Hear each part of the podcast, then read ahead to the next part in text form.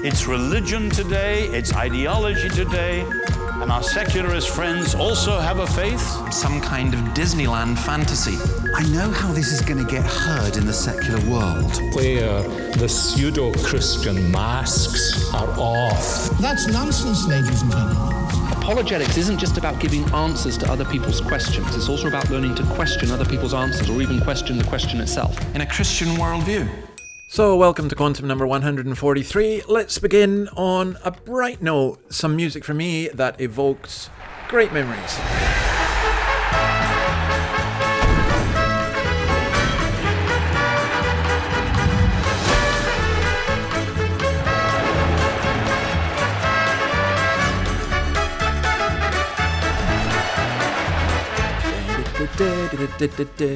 It's just such a catchy tune and match the day. Some of you my age, you will remember, or maybe slightly younger as well, or older, you will remember that. It's pleasant memories of Saturdays watching football, watching on the television. A Saturday for me, great Saturday, was playing football in the morning, going to a game in the afternoon, and watching it on Match of the Day at night.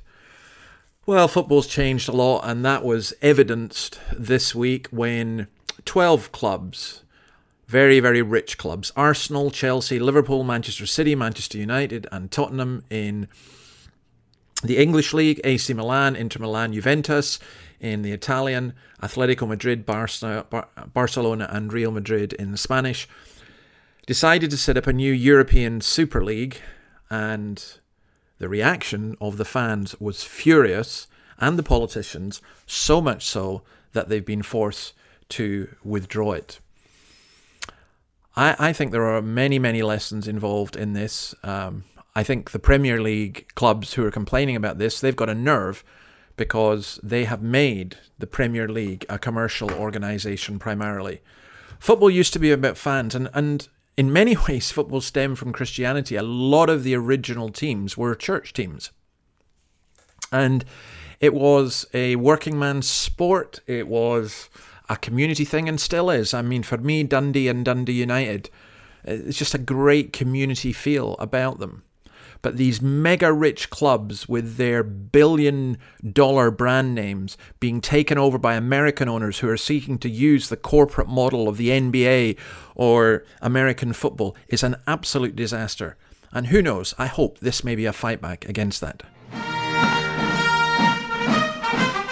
Here's the national anthem of our country. Let's see how many of you know this one.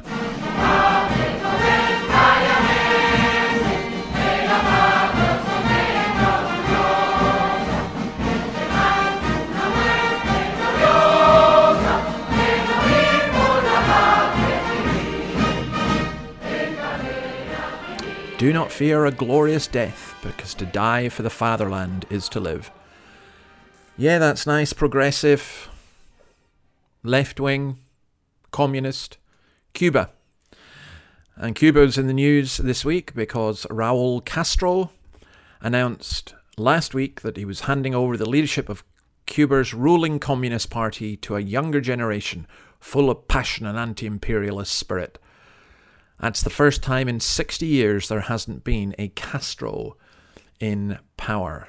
Raul, who is 90 or just about to be 90, will formally step down and announce his replacement. Interesting, isn't it, how these open, democratic, supposedly of the people, end up with one family, one power elite. And yet still, people will wear the Che Guevara t-shirts, and people will wear the Fidel Castro as though they were some kind of heroes. Not people who led to enormous death and oppression of their own people. This is Downlink. We have successfully ingested Unheard's data, confirming that we have helicopter data products, helicopter telemetry, helicopter events. This is Flight Control, confirming that we have EVRs from Ingenuity. Ingenuity is reporting having performed spin-up, takeoff, climb, hover, descent, landing, touchdown, and spin down.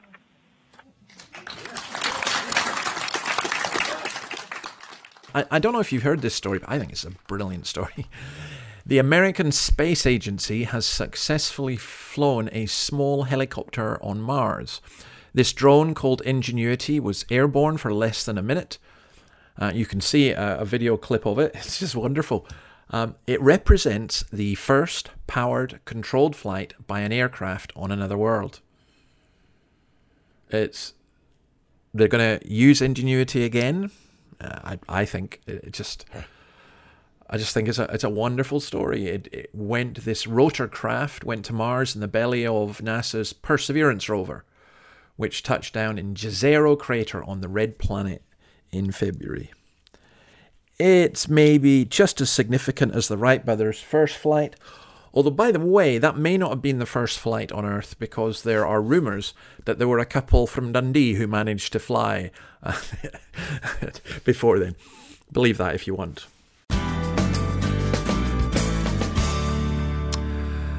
Let's go to China, because there's so much going on with China, and I have to share this. First of all, if you're on LinkedIn, be careful, because the government reported this week that over 15,000 contacts, mainly from Chinese government sources, have been made on LinkedIn and professional networks by people seeking to recruit spies. But then in China, note this. It may not have been that the Chinese government deliberately spread COVID or deliberately created it, but they're certainly benefiting from it. The Chinese economy grew a record 18.3% in the first 3 months of 2021, fastest year-on-year rate for any quarter on record. And by the way, for all of you who are saying, "Oh, this is, you know, we're going to deal with the green situation," greenhouse gases, carbon gases, have increased because of this, because of what's going on in China. What Australia do, what the UK do, as we bankrupt ourselves and our own economies, what we're doing is handing over the economic power to China.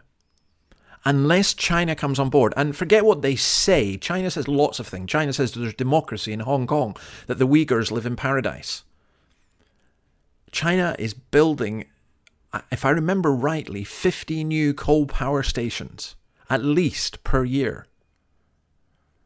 And what we're doing is we're saying, we'll cut back on our economy, we'll let you produce everything, we'll buy it off you, you'll take lots of money, you'll control us, and it won't make one whit of difference to the climate. Speaking of China, they've launched a new app that would allow citizens to report others who criticize the ruling Chinese Communist Party or question its account of history. The quotes on this are astonishing. An arm of Cyberspace Administration of China, called CAC, said the app and hotline will allow and encourage netizens to report fellow internet users who spread, quote, mistaken opinions online in order to create a good public opinion atmosphere. You're not allowed to distort the party's history, attack its leadership and policies, defame national heroes, and this is my favourite, you're not allowed to deny the excellence of advanced socialist culture, like in Cuba and elsewhere, and Venezuela, and in China, that bastion of freedom and prosperity. You know, in the West, I think there's a danger we're moving that direction as well, and this time it's the corporations who are censoring.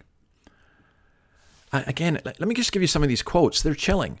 For a while now, some people with ulterior motives have spread historically nihilistic false statements online, maliciously distorting, slandering, and denying party, national, and military history in an attempt to confuse people's thinking. We hope that the majority of internet users will actively play their part in supervising society and enthusiastically report harmful information. But we shouldn't be too smug, because I think that Western society, through the corporations, is moving that way. An example is COVID and abortion.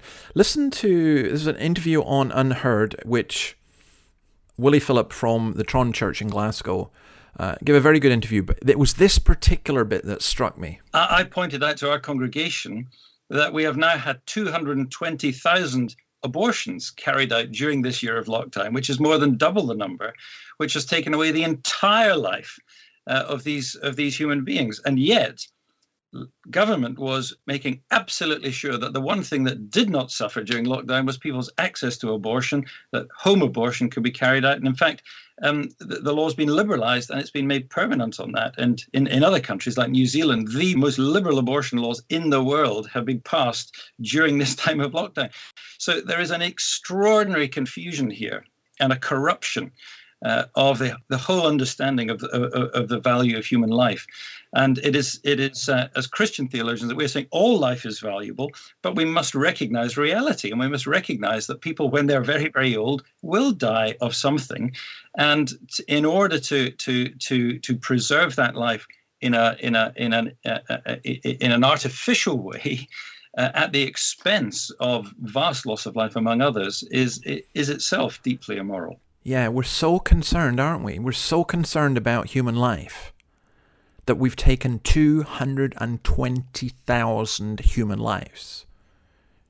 We've taken them during the period of COVID, and we've used COVID in the United Kingdom, in New Zealand, and elsewhere. It's being used to put forward more liberal, inverted commas, although they're not liberal, they're cruel, abortion laws. Okay, we have to come on to this. This is President Biden speaking about Derek Chauvin.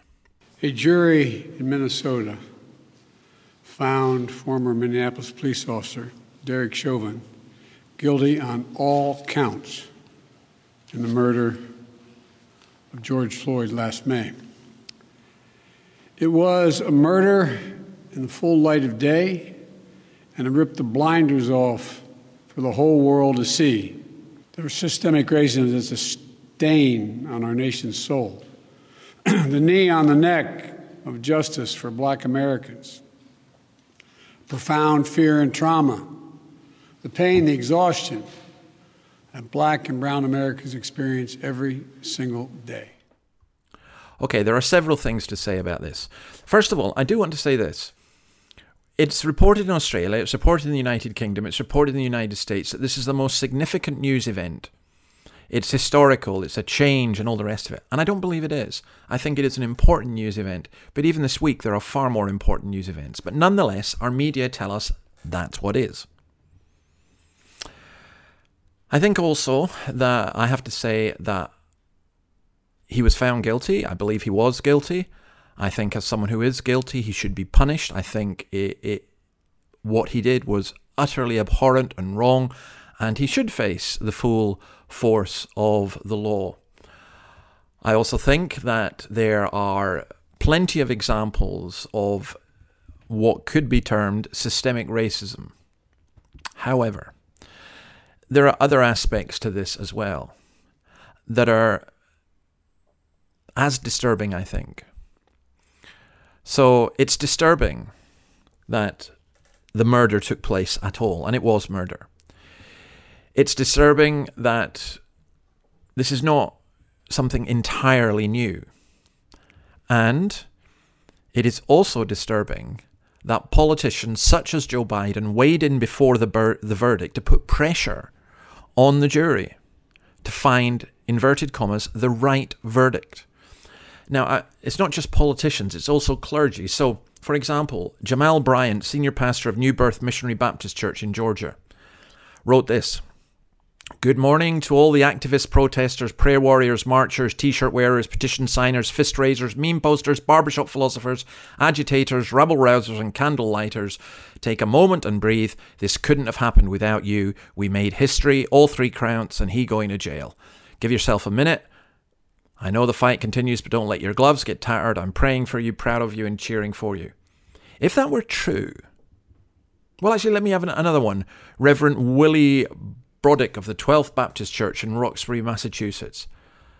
"For us to get the guilty verdict, I believe it restores hopes. It lets people know that their protests, their voices have been heard." Now, what is wrong with that? And there's something profoundly wrong with that. If someone is found guilty because of protests and marchers and memes and fist raisers and petition signers and agitators and rabble rousers and candle lighters, then justice is finished. They should be found guilty because they're guilty. You do not correct one injustice by having more injustice. We are going down an incredibly dangerous route.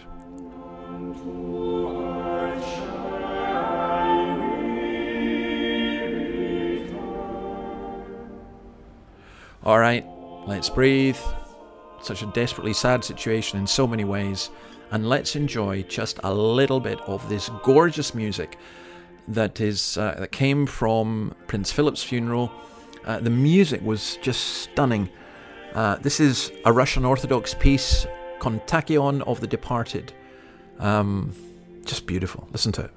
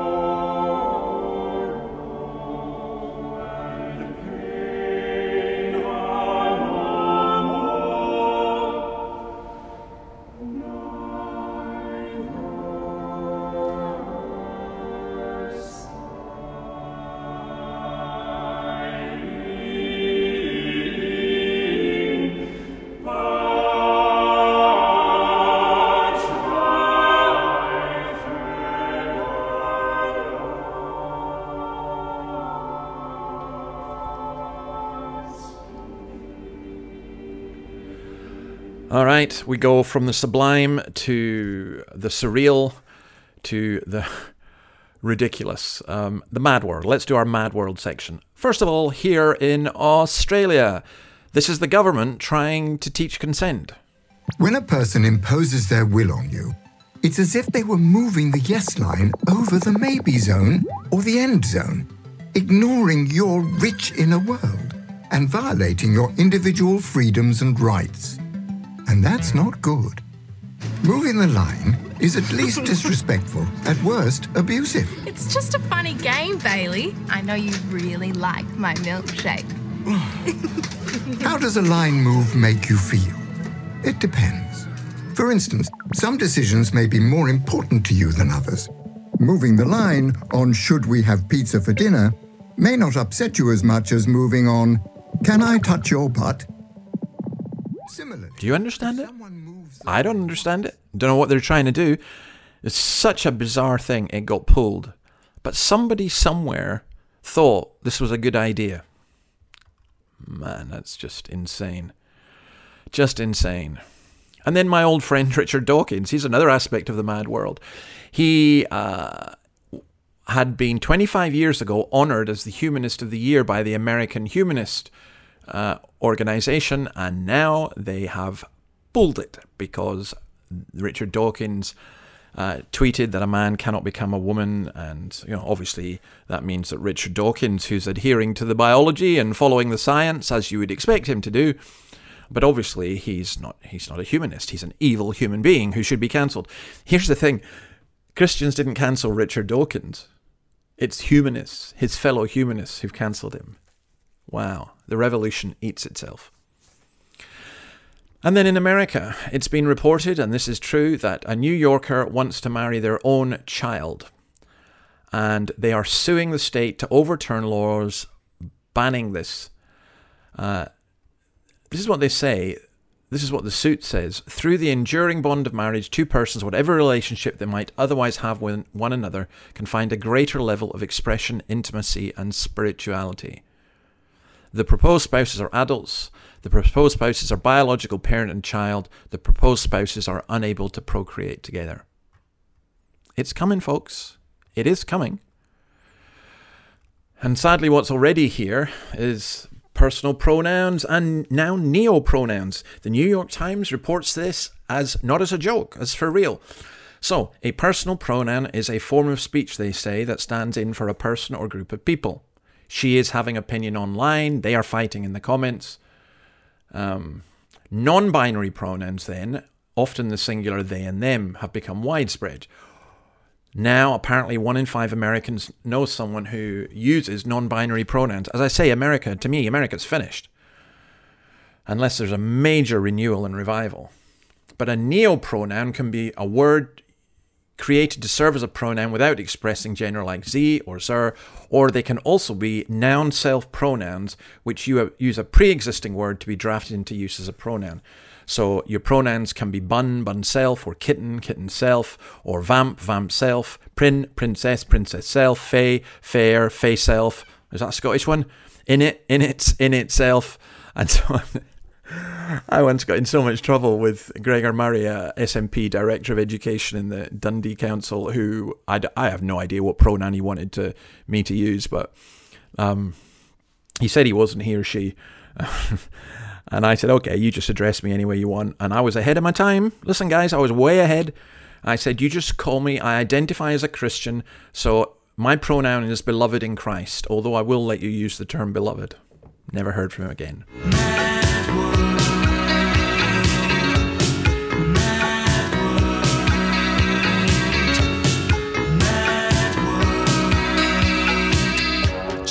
All right. Do you remember this?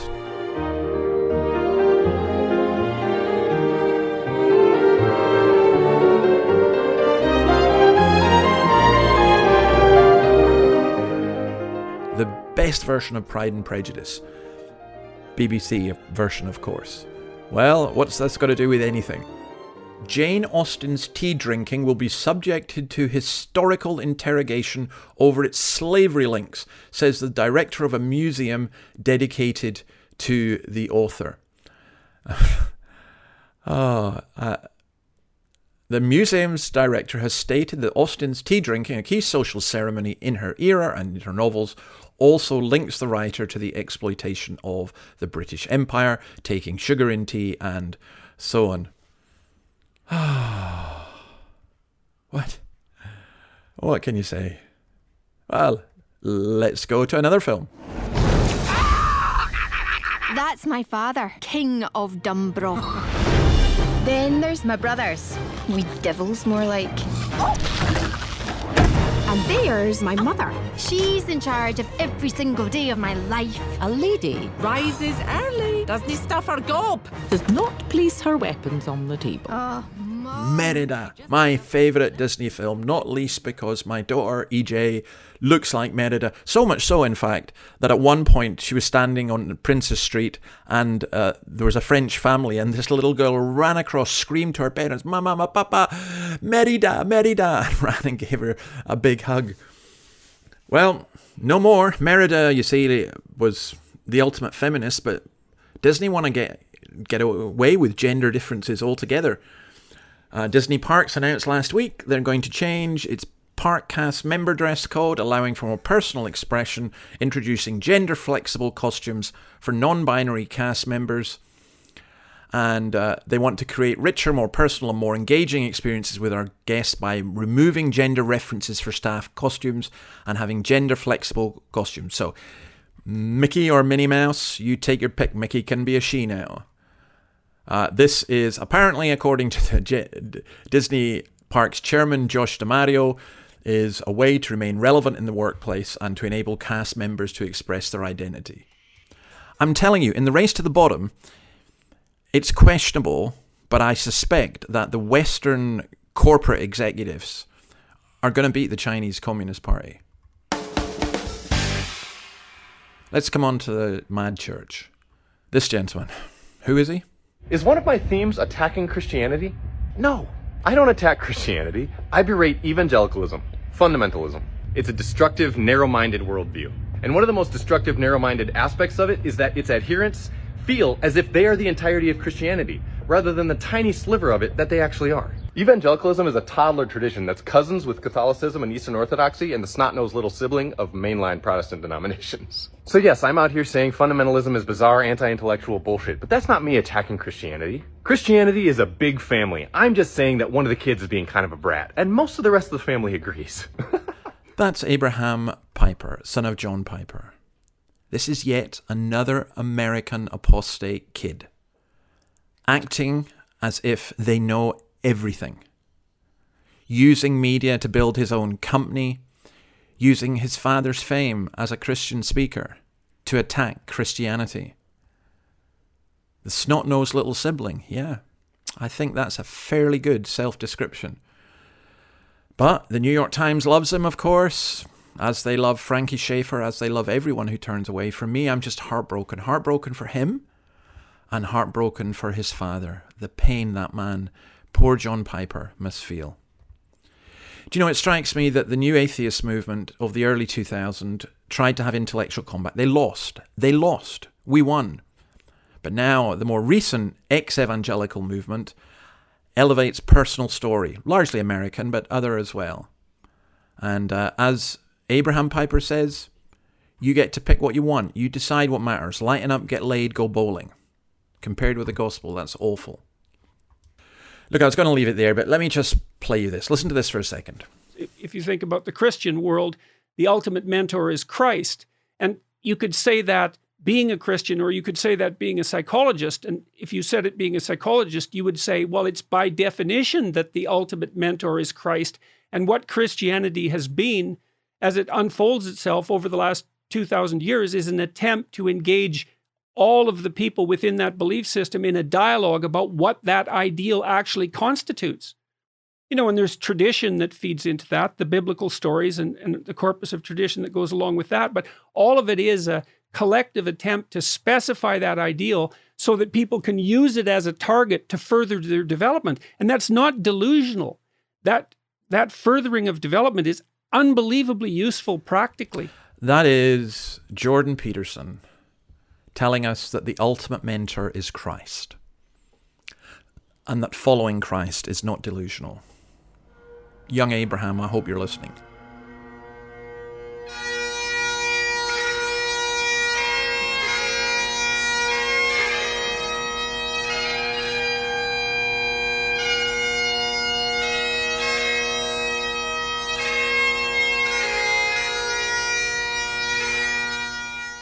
All right, I'm going to love you and leave you. At the end of the service for Prince Philip, there was an incredible moment where Pipe Major played the Flowers of the Forest as he walked out of the church and faded into the distance. Happy 95th birthday to the Queen, who celebrated it this week. We continue to pray as it seems our culture is fading away into the distance, that the Lord will come and renew and revive and restore. You want to support Quantum, then please do go to the Podbean fundraiser. You've got any ideas or comments, please do let me know. Thank you for all the feedback. Thank you for all the comments. God bless you, and see you next week.